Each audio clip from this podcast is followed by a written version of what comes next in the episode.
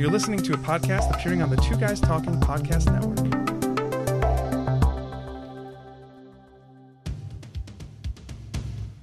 Welcome to the Pediatric Sports Medicine Podcast, hosted by me, Dr. Mark Halstead.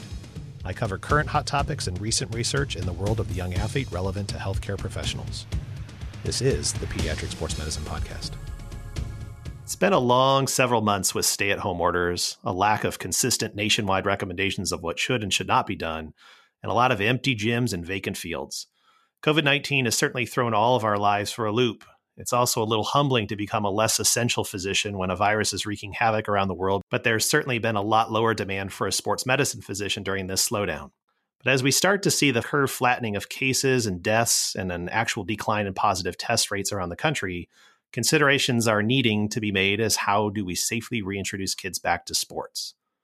Missouri, fortunately or unfortunately, received some extra attention this past week as baseball and softball tournaments were already happening less than a week after our governor stopped the stay at home order. Social distancing was still to be the norm, however, in many sports teams. When you're dealing with a lot of preteen kids, that's a little hard to enforce and make happen efficiently. In response to this quick restart of sports, several sports medicine and infectious disease specialists from the St. Louis area, including those from Washington University School of Medicine, Mercy, and SSM Health Systems, worked together to create a document to help guide kids back safely into youth sports. Today on the podcast, I'll be joined by Dr. Jason Newland, a pediatric infectious disease specialist at St. Louis Children's Hospital, and a key part of the team that put these recommendations together to help us hash out what's in the documents and some of the reasoning behind it. I'm Dr. Mark Halstead, your host, and this is the Pediatric Sports Medicine Podcast. My guest today is Dr. Jason Newland. He is a professor in the Department of Pediatrics at Washington University and St. Louis Children's Hospital. He completed undergrad at Notre Dame, followed by his medical degree at the University of Oklahoma. He then went on to the University of Nebraska and finished his tour around the country for his academic training by completing his fellowship in pediatric infectious disease at Children's Hospital in Philadelphia. He previously was on the faculty as a pediatric infectious disease specialist at Children's Mercy in Kansas City and then came to St. Louis in 2016. He is also the director of the Antimicrobial Stewardship Program at St. Louis Children's Hospital. And also relevant to the podcast, he is an avid sports fan and has three teens who are active in swimming, soccer, and basketball. Welcome to the podcast, Jason. Thanks, Mark. It's uh, great to be here. It's obviously an interesting time for all of us. And, you know, as a pediatric infectious diseases physician, life got really exciting here recently. But uh, I'm happy that we've been able to uh, get to know each other over this time and work on this, even though the circumstances aren't ideal, one would say. Yeah, it's been absolutely trying time for all of us, and you have definitely had a lot busier uh, role in this than I have. And no question, some people have been affected much more than others, particularly those that have had family members or close friends die from this virus. I don't think either of us have ever experienced anything like this in our lives, and now it seems like the peak, hopefully our only peak, has passed, and we're seeing a consistent downward trend in percentages of positive tests. And obviously, these are these are still uncharted waters, but we're approaching the point where we need to start testing the waters a little bit with working our way back to some level of normalcy. Sports will certainly be one of those things that needs to come back to play at all levels. And we're starting to see some of that and competitive sports come back at a professional level. And certainly it's going to look different at first and possibly for a while. But since there hadn't been much formal guidance for resuming sports and we were already seeing that some in our area were coming back to play, I think this document we worked on can be a good starting point for resuming sports. I think we're going to start seeing things come at a fast and furious pace these next few weeks from various national organizations offering guidance for sports. I know several released some this past Friday, and I know that there's going to be quite a few more coming out uh, in the upcoming weeks. Let's start by talking about some of the key strategies for resuming sports, Jason. Yeah, Mark, I think we obviously all were getting questions about this as the opening of St. Louis was coming soon, May 18th, as we recorded today on May 17th, and we knew we needed to do something. I think we got together, obviously thinking about the key strategies. And I think one of the keys to what we have laid out with our recommendations is we're gonna we're following the gating criteria that the CDC and White House released many weeks ago. And those gating criteria are basically to make sure that we're following what's going on with the disease. So, how much COVID 19 disease is occurring in our community. The first gating criteria is that we're seeing what we are going to say a stable or downward trajectory of influenza like illnesses. Now, you should know, those listening, is that if you look at the data from CDC about influenza like illnesses, they're not reporting that because right now all they're talking about is the COVID 19 cases. influenza like illness is kind of a surrogate potentially of just those who are ill, but now we're starting to test more. So, gating criteria number two is looking at the number of COVID 19 cases. In addition, just like in gating criteria one, is making sure that we have a stable or downward trajectory.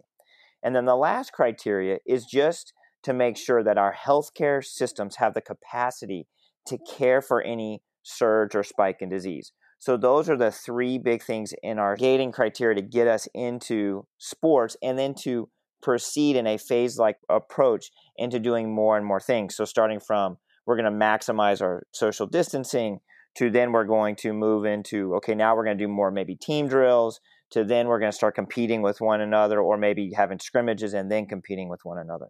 We're going to phase in and we're going to use a criteria to make sure that we're keeping track of what's going on with COVID 19 disease in our area. And I think that's something that could be translated anywhere. We're not saying that this is what you have to do somewhere else in the country or somewhere else, even in our own state or region. We think right here for St. Louis City, St. Louis County. And I think we would all agree that anywhere in this vicinity would be this would be helpful. I think the second big point, besides the gating criteria, is the fact that we want to screen people. We want to screen the coaches, the personnel who are going to be there, as well as the athletes on whether or not they have symptoms. These symptoms would include do they have a fever? We really would like people to take temperatures at the time of the participation, but we know that that might be logistically challenging, and so that's not a definitive requirement, but it's there. And then we want to ask about symptoms that one would potentially have in regards to a child vomiting and diarrhea. Do they have a cough or a cold? Do they have a loss uh, sense of smell or taste? These things would then put a stop on someone if they mentioned they said they had those, so then they can be seen by their primary care provider and potentially tested. The third big thing is that as you can imagine or people listening can imagine is that we list all the different things you need to be thinking about in regarding cleanliness, cleaning coolers, limiting water bottles. Just one person's going to use a water bottle, or we're going to use single use water cups. We're not going to be sharing equipment. We're going to wipe down equipment. We're not going to be using the locker rooms unless absolutely necessary. If someone has to use the restroom, they'll be going one at a time. This maximum of cleanliness, maximizing social distancing, and encouraging hand hygiene will be really essential, I think, throughout, or at least that's been stated throughout our guidance, as well as I think what we should just be thinking of these general concepts we must do. Yeah, that absolutely is really important. I mean, it's just common sense principles as far as a general hygiene overall, right? But yes. I, I think it's interesting when we talk about the overall cases, and I love your take on this because the way I think about this with cases is obviously if we're going to expand testing we're probably going to see more cases. So do we really need to be relying on the number of cases or should we be looking more at what the percentages of positive tests are overall as kind of a better test so to speak? I think this is a really great question right? Because we are starting to test more now that we have the ability. It's almost this kind of back and forth because now we're also testing people before they go to surgery. So now that we're uh, ramping up our hospitals are starting to do surgeries, people are starting to admit. We're even testing people that are asymptomatic. Cases even could be asymptomatic cases. And so what does that mean? So you we could say percentage of tests in the sense that, you know, but even that denominator will be become greater with the fact that we're we're starting to test more asymptomatic. I really think that this this notion of what's happening with our cases in relationship to the amount of testing we're doing and making sure we're seeing what's happening in our hospitals, that all together I think will be essential to decide how things proceed and how we're doing. I mean, if you look right now, I just looked a few minutes ago before we started talking, if we look at St. Louis County, we've been hovering between 40 and 150 ish cases a day, new cases a day. And it stayed pretty stable. And I think over this week, we might be under the amount that we had the previous week. But I think to your point, where does that fit? Who's asymptomatic, who's not, and how do we decide that? I think we're all excited, and actually, CNN reported this, depending on how you look at this data, that Missouri is one of the states that has the biggest drop in number of cases per 100,000 persons. Now, that's important for us in St. Louis City and counties because we have driven the amount of cases in Missouri. So, suggesting that we're probably doing, I think, better. And I think that suggests that tomorrow, May 18th, some will not listen to this until after that. But opening or kind of starting to opening of our community, I think makes sense.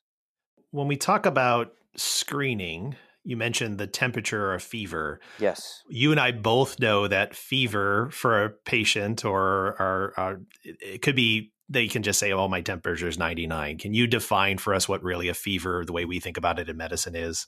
Yes. Thank you, Mark, for asking that. That's super important. Fever seems to have a moving target often, but in the setting of COVID 19, the experts from a pediatric perspective have used the cutoff of fever of 100.4, so greater than 100.4. For adults, many people in their screening criteria are utilizing greater than 100. I think it has to be known by people out there listening that fever can be somewhat subjective. If I ask anybody, hey, what's a normal temperature? They'll all jump to saying 98.6. I've heard a couple people in the times I've asked to say 98.5 or 98.7, but you get the point, right? It's it's just it's really narrow. If I ask another group, especially pediatricians, hey, what's a fever? Man, I will get a range from 100.4 because that's what we use to decide a fever in a infant to 101.3 because there might be an oncology group that uses that. Regardless, the point being is that fever seems can be a moving target in this setting that we're in now, COVID 19. The belief is let's use a less number for fever. Now, why I like 100.4 with a child is because if you look at data from the 1930s when they basically took temperatures of thousands upon thousands of children, they noticed that 98.6 wasn't where you saw the mean, right? That's not the top of the bell shaped curve. It was actually shifted to the right, so to a higher temperature. If you would take a temperature in a child around after 4 p.m., which, by the way, as you all know, is when you're going to most likely see your higher temperature due to the fact your cortisol is at its lowest point, there's a great chance you would find a 100.1. And if we use the adult criteria, we'd be screening people. Mark, sorry, that was a long, ID, nerdy way of going to answer the question of fever but it's important because that it's all over the board when we talk about looking at temperatures as far as what people talk about. Yep. oh, I had a fever. Well, what does that really mean? Or right. I run low naturally, so this is a fever for me, kind of thing. I think it's really important to make sure that we kind of have at least some sort of reference point that we're looking at.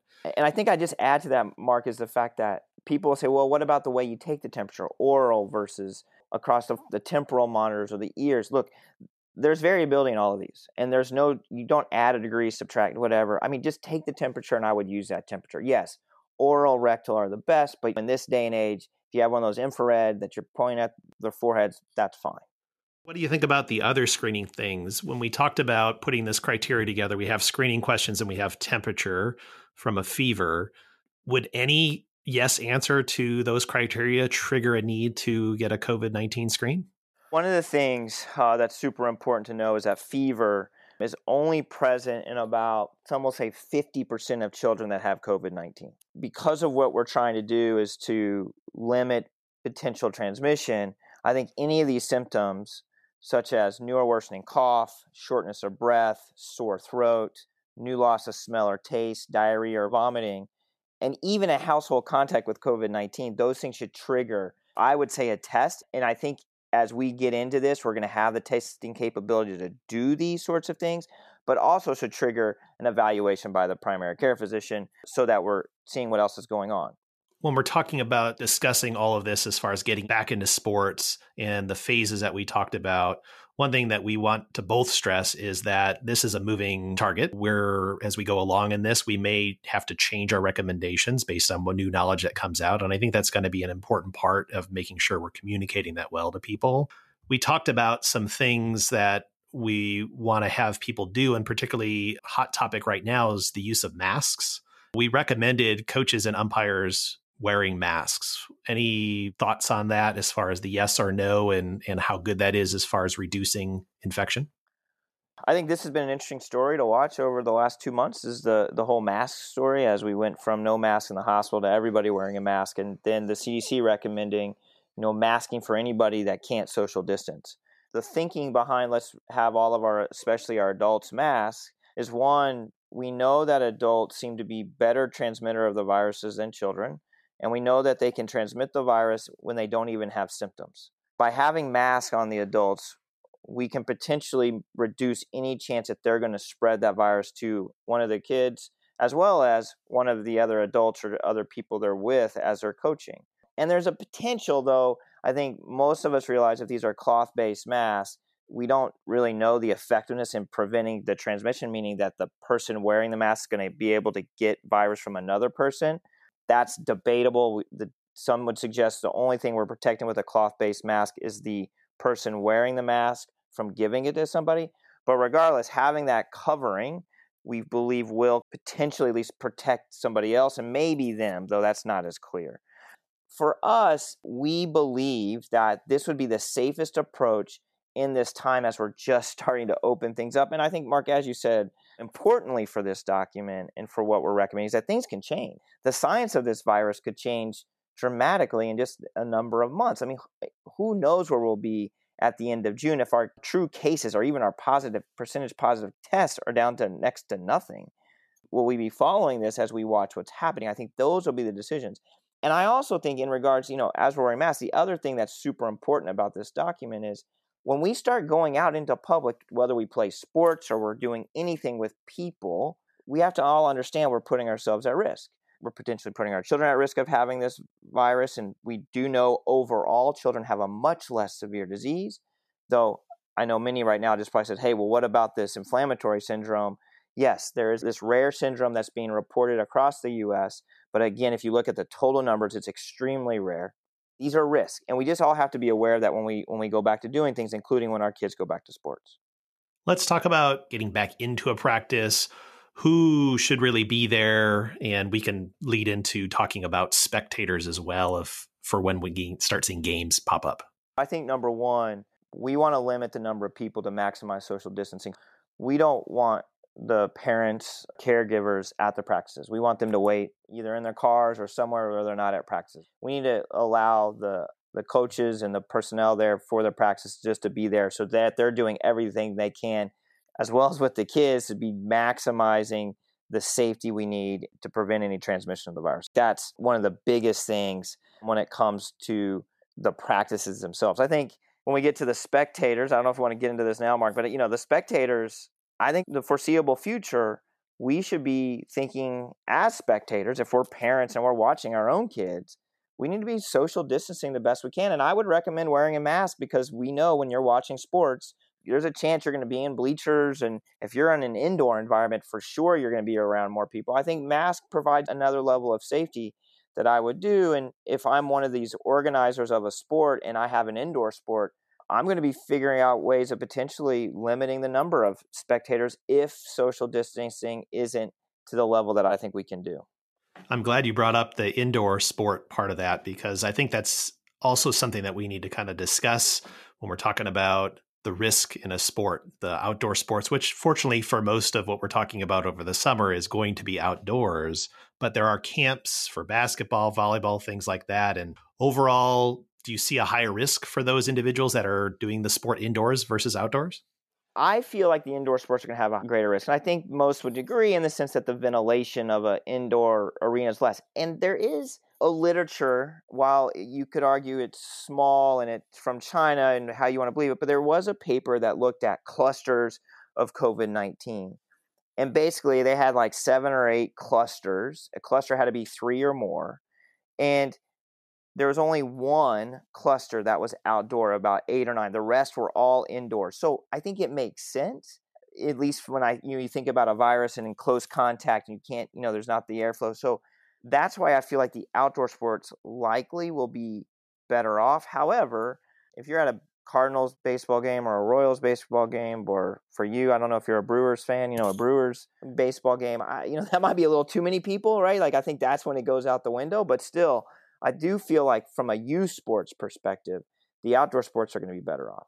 I think the the Tampa Bay Rays will probably have the best part of getting back in if they're in the sport because their fans are already not there to begin with. Uh, so they're already social distancing in a natural way anyhow. So. I won't lie that I did someone did send me a note at being a Royals fan and said, "Hey, um, the Royals could get back to playing because no one's, you know, they'll, it'll be easy to do social distancing there."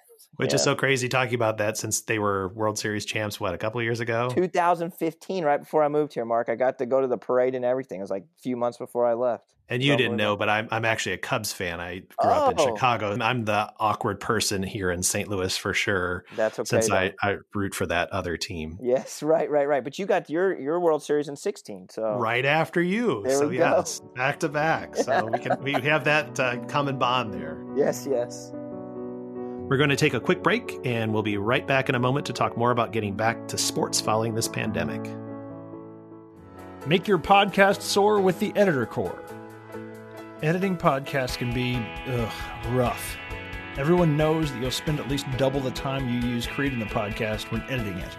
Then there's the control freak factor and the gotta get it right the first time. Well, it's time to shove all that out the door and make your podcast soar with the Editor Core. The Editor Core is a talented, experienced team of podcast editors that have edited tens of thousands of hours of podcast content, and they're ready for yours now. Check out editorcore.com because it's time to make your podcast soar. Editorcore.com. That's editorcore.com. Dr. Mark Halstead here. Do you like what you're hearing on the Pediatric Sports Medicine Podcast? If you want to learn how your business, organization, or effort can benefit from my focused audience of professionals interested in pediatric sports medicine, connect with us and let's have a conversation. You can reach out to us at pediatricsportsmedicinepodcast.com.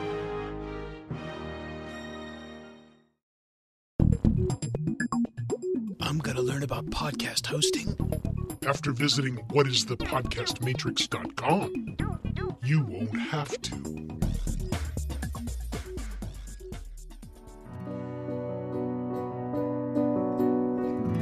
And we're back with the Pediatric Sports Medicine Podcast. Today we've been talking with Dr. Jason Newland, a pediatric infectious disease specialist at St. Louis Children's Hospital, about recommendations for returning to sports as we deal with COVID 19.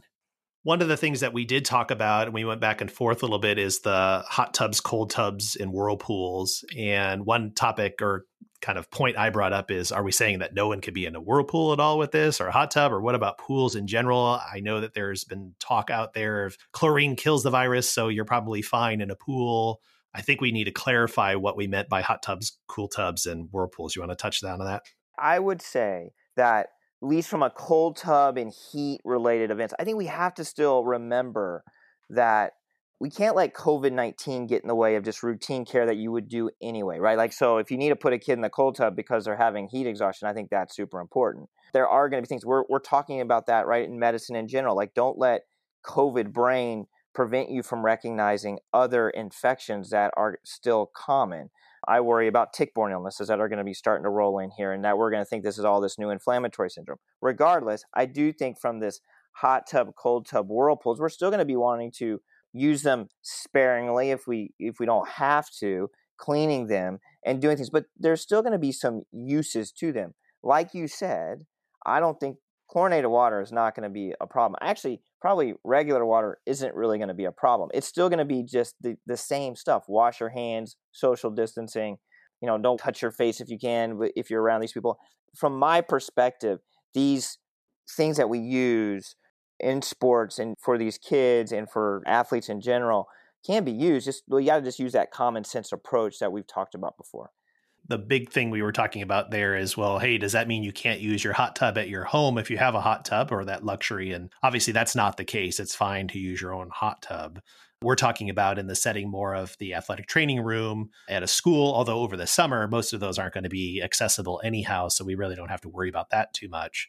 It's just getting a bunch of people together. I know for my kids' cross country team, when they go and they do a workout and they're all aching in their legs, there'll be six of them in the cold tub yeah. at school all at once. That's obviously not social distancing because that cold tub is not that big. That's more what we're talking about in that sort of situation there than anything else we have to talk about a little bit differently how we celebrate and what sportsmanship yeah. is going to look like for kids because we're not going to have kids going up and doing the line up and you know, shaking everybody's hand as they go up and down from a social distancing standpoint just that kind of that touching any thoughts of creative ways i see i've seen some I saw with the ones that did play baseball this weekend, they did the tip of the cap to the other team, which I think is a great way of looking at that. But it's got to be a little different way. I, I, mean, I know for me, my routine for 15 years of medicine is I go into a patient's room and I shake everybody's hand in the room. I don't care how old they are, I shake their hand. And I haven't been able to do that for the last three months. And it's super awkward.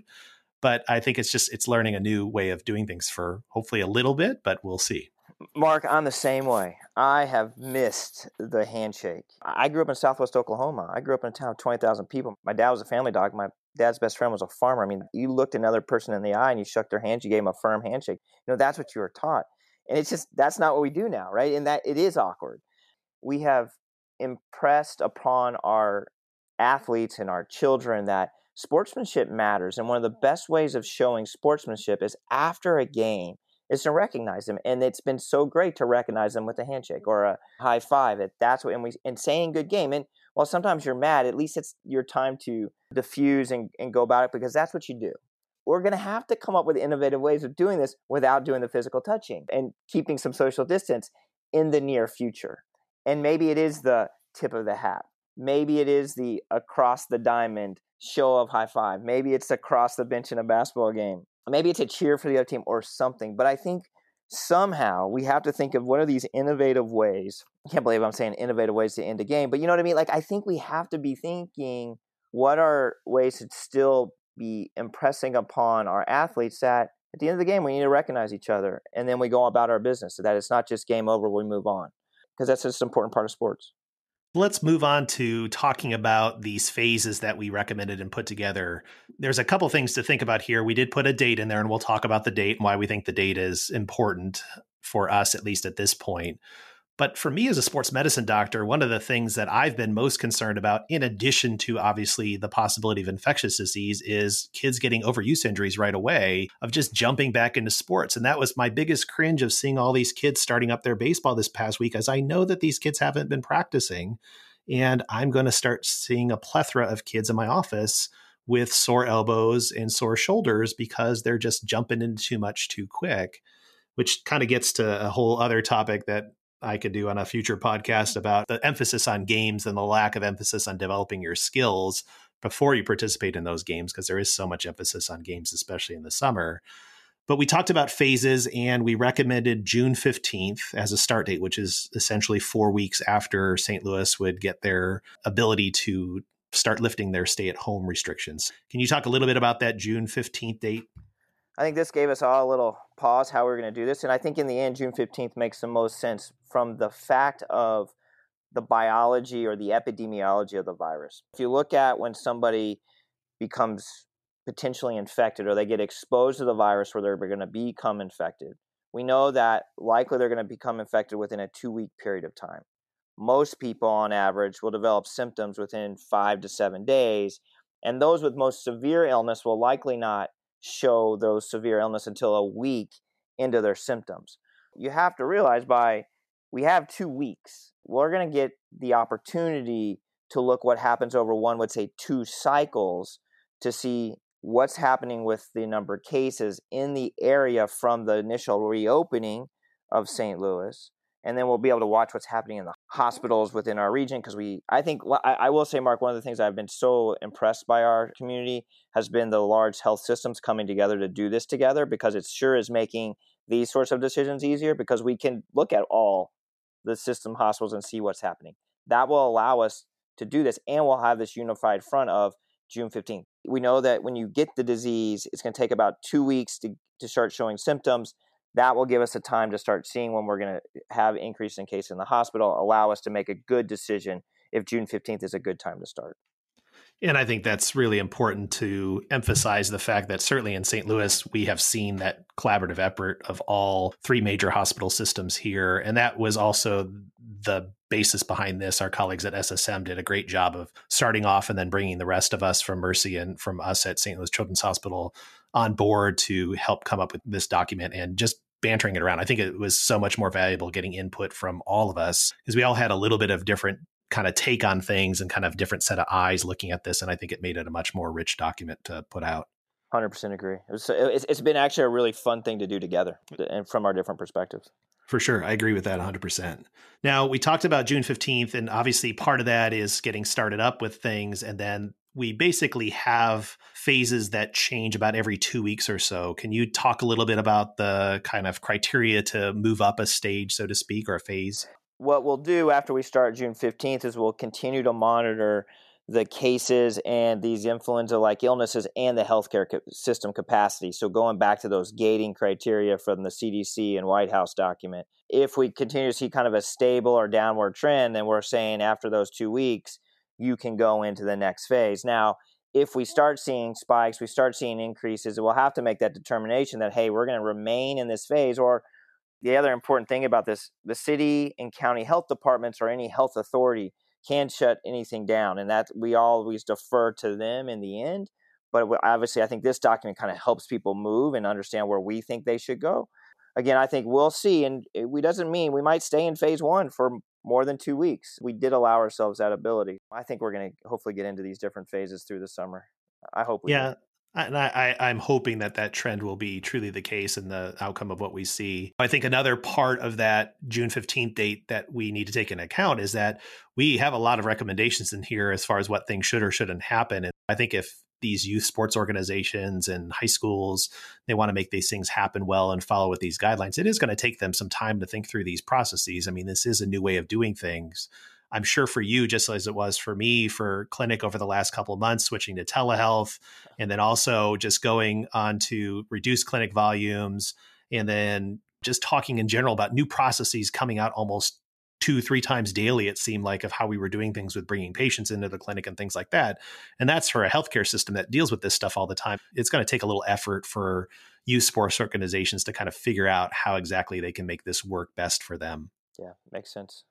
A couple other things to talk about when we want to get back into sports. One of the things is there is that group of high risk individuals. And so let's talk about those people that we may want to consider delaying their start of their participation.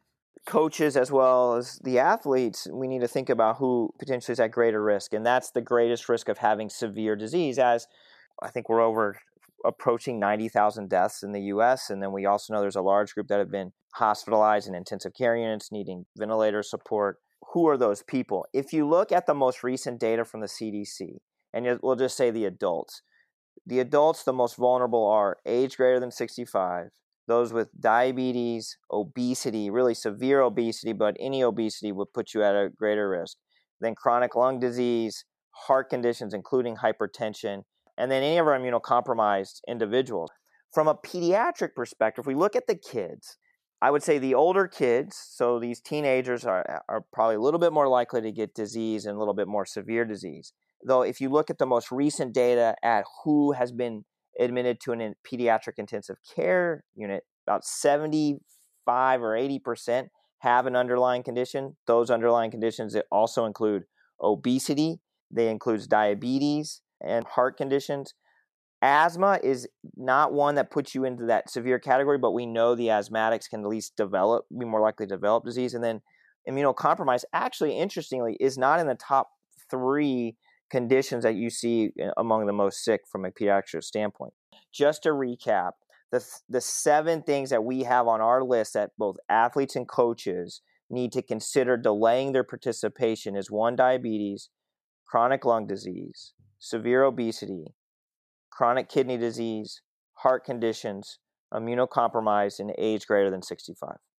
And I don't want to say that we were remiss in not including this in the document, but but we do know also that there is a significant racial disparity in those that are dealing with this. And that obviously that could be from all sorts of reasons there, right? It, it could be the access to healthcare. It could be issues related to that coexisting of those health conditions. But yeah you know, we, we're not obviously talking about that. That should be a reason why people should stop participating in sports, but it is something to acknowledge, right? Correct. I think that's a super important point is the fact that this virus, this disease has, I think, shown that there's a significant health disparity. It's not that the African American or the Latino or the Navajo Indian is more likely to get the disease. It's the factors associated with them that they're living in that's put them at these risks. And I think that's important to note is that just because you see somebody that's an African American, it's not like, oh, they're more likely to have it. It's the underpinnings that they're living with that we know that's present in our countries that is a whole nother hour podcast that I think the sports medicine guys would be like, dude, don't have him on ever again. no, we'd still have you on again. Good. yeah, you're you're still good. You're still good. And I think one other thing to talk about here, which I know is also reflected in the National Federation for High Schools document that came out on Friday as well, is making sure we're acknowledging the role of the athletic trainer in this because they are going to be on the front line. And one unfortunate thing, certainly, that I've seen from colleagues around the country is that this has affected them disproportionately as well from an employment standpoint. Mm. Schools obviously are not having their need for their services right now since sports were shut down. We know that they're oftentimes they're employed by physical therapy facilities or sports medicine groups, and they've had to furlough people as well. It has hit the athletic training community very hard, just from an employment standpoint but we do have some specific criteria in there as far as what we feel is important for them going back into that to protect themselves as well from infection. Can you talk a little bit about the things related to PPE and things like that? Yeah, absolutely. I mean, I think the athletic trainers are so important to our young athletes, especially in our high school athletes. I remember I remember as a kid having the athletic trainer help me with my shoulders from being a swimmer. The things that we feel um, a little bit more than like you know the parent who could wear a cloth-based mask. We really want the certified athletic trainer to be wearing surgical masks and gloves. And I think when we talk about gloves, I think we need to be really careful in, in thinking that, well, the glove's going to protect me. We got to remember that it's the virus getting onto a surface or getting on my hands, and then I touch my hands, whether you have a glove on or not, going into your face. Surgical mask will be the best protection. So that's one. Two is gloves, just decrease some of that. But we need to still remember and we want our athletic trainers to still remember, you know, as they change their gloves in between each each patient, each child, each athlete, that they're washing their hands, washing their hands again, washing them effectively using the soap and water, alcohol gel. And I won't go through my long spiel because this audience knows this, but those I think will be important. And then in regards to the the actual mask, because I'm sure many of the listeners are like, well, how are they going to have all these masks? Depending on supply, we have some recommendations in here. They could use the same surgical mask for up to two to three days. I know at where we work, Mark, that most recently they were saying keep your surgical mask indefinitely until it's soiled or torn. So these sorts of things can be done, but I really believe strongly that our athletic trainers should be wearing a surgical mask, using the gloves, changing their gloves between each person, and making sure they're washing their hands. And then lastly, it's like their training tables; those should be wiped down between each patient. And then for the athletes, you know, limiting the number of people in the training room. Ideally, you just have one. If there is more than one, then they better be in mask if they're in there. All these things to try to help reduce any opportunity that transmission of the virus could occur that point of being in the training room is really important because you can socially distance. I mean, having been worked with several different high schools around the area here and in other places where I've I've lived and done my training, you can have some training rooms at high schools that are like the Taj Mahal where they're ginormous, and you can be in other facilities where it's like a back closet somewhere. And obviously, in those situations, if you're in one of those smaller confined training rooms, you're going to have to really kind of set things up a little bit differently. And and as an athletic trainer, probably think about maybe scheduling almost having appointments or signups for having these kids come in, so they're also not just waiting out in the hallway too. But hopefully, this will be a moot point as we move into the oh. summer, later summer and the fall. And Please. I think one advantage we have here in St. Louis is this year we do have that one change where school is going to start two weeks later. Yes. And so we do have that little bit of a luxury there to give us a little extra time to get through this and also, again, set up those processes at high schools if we need to. And obviously, they're going to have to figure things out too, because I really, truly hope that our kids are back in school this fall. God bless our teachers and God bless, God teachers. bless all the families that have had to deal with the the nuances of homeschooling and online schooling and things like that. But hopefully that gets back to some more sense of normalcy and we are back in the schools. And I think we've seen that, right? We've seen that in other countries where they have had yeah. kids in school and it seems like a reasonable proposition yeah. to have them in school. They're not humongous vectors, at least the way we think about it right now. So. Right. There's a couple of really interesting commentaries in Archives and Disease in Children and in JAMA Pediatrics. Think of Archives and Disease in Children being the UK version and JAMA being the US version. People basically saying that the younger child, probably the grade schooler, have them go back to school because right now it doesn't look that they're it's it's unknown. I've got to preface this: it's unknown, but it doesn't appear that they're big transmitters of the virus. I think it's crazy to say that they don't transmit it, but it might not be very efficiently. And also, there's data that shows that they don't actually get the virus like the adults, or at least they don't get symptomatic disease potentially like the adults. It's different than influenza. And I think that's the one thing that everyone should remember is that, you know, what we're basing a lot of our thoughts going forward is influenza, because that's the pandemics we know. That's what our learning is. And now we have a different one, a different virus that behaves differently. So we'll see. I think, Mark, that we will get the kids back into school. I think the biggest concern is is a fall or winter peak that we saw like with influenza. In a year we can talk about it and see see what happens. For sure. It'll be an interesting next six to nine months as far yes. as what all of our lives are like going forward. Yes.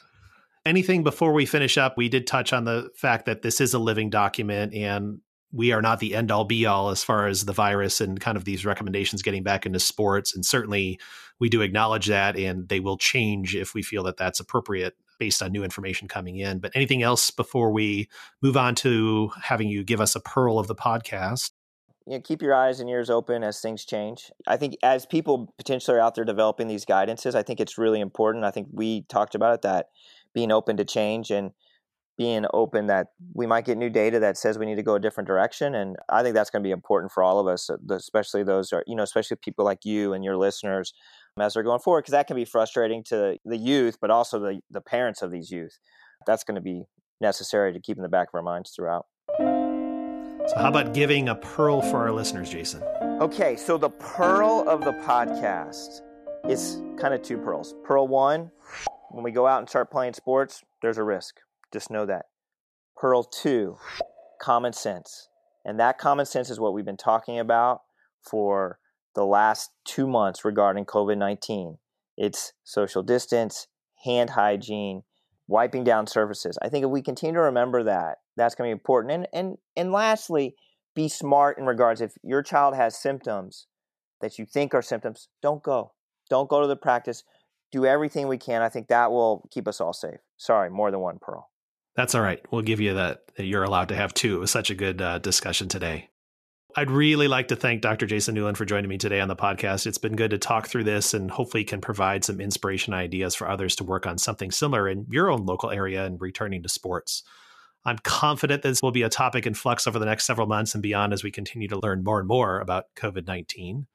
Please check out our full podcast library at pediatricsportsmedicinepodcast.com. You can also follow us on Twitter at PedsSportsPod, that's sports with an S, or through our Facebook page. Subscribe to our podcast or your favorite podcast streaming service, and please leave a review for us. We appreciate your feedback. Thank you so much for listening today. This is Dr. Mark Halstead, your host, and this has been the Pediatric Sports Medicine Podcast. Thank you for joining us today. We hope you will join us for future episodes.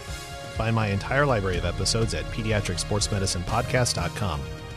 I'm Dr. Mark Halstead, and this has been the Pediatric Sports Medicine Podcast.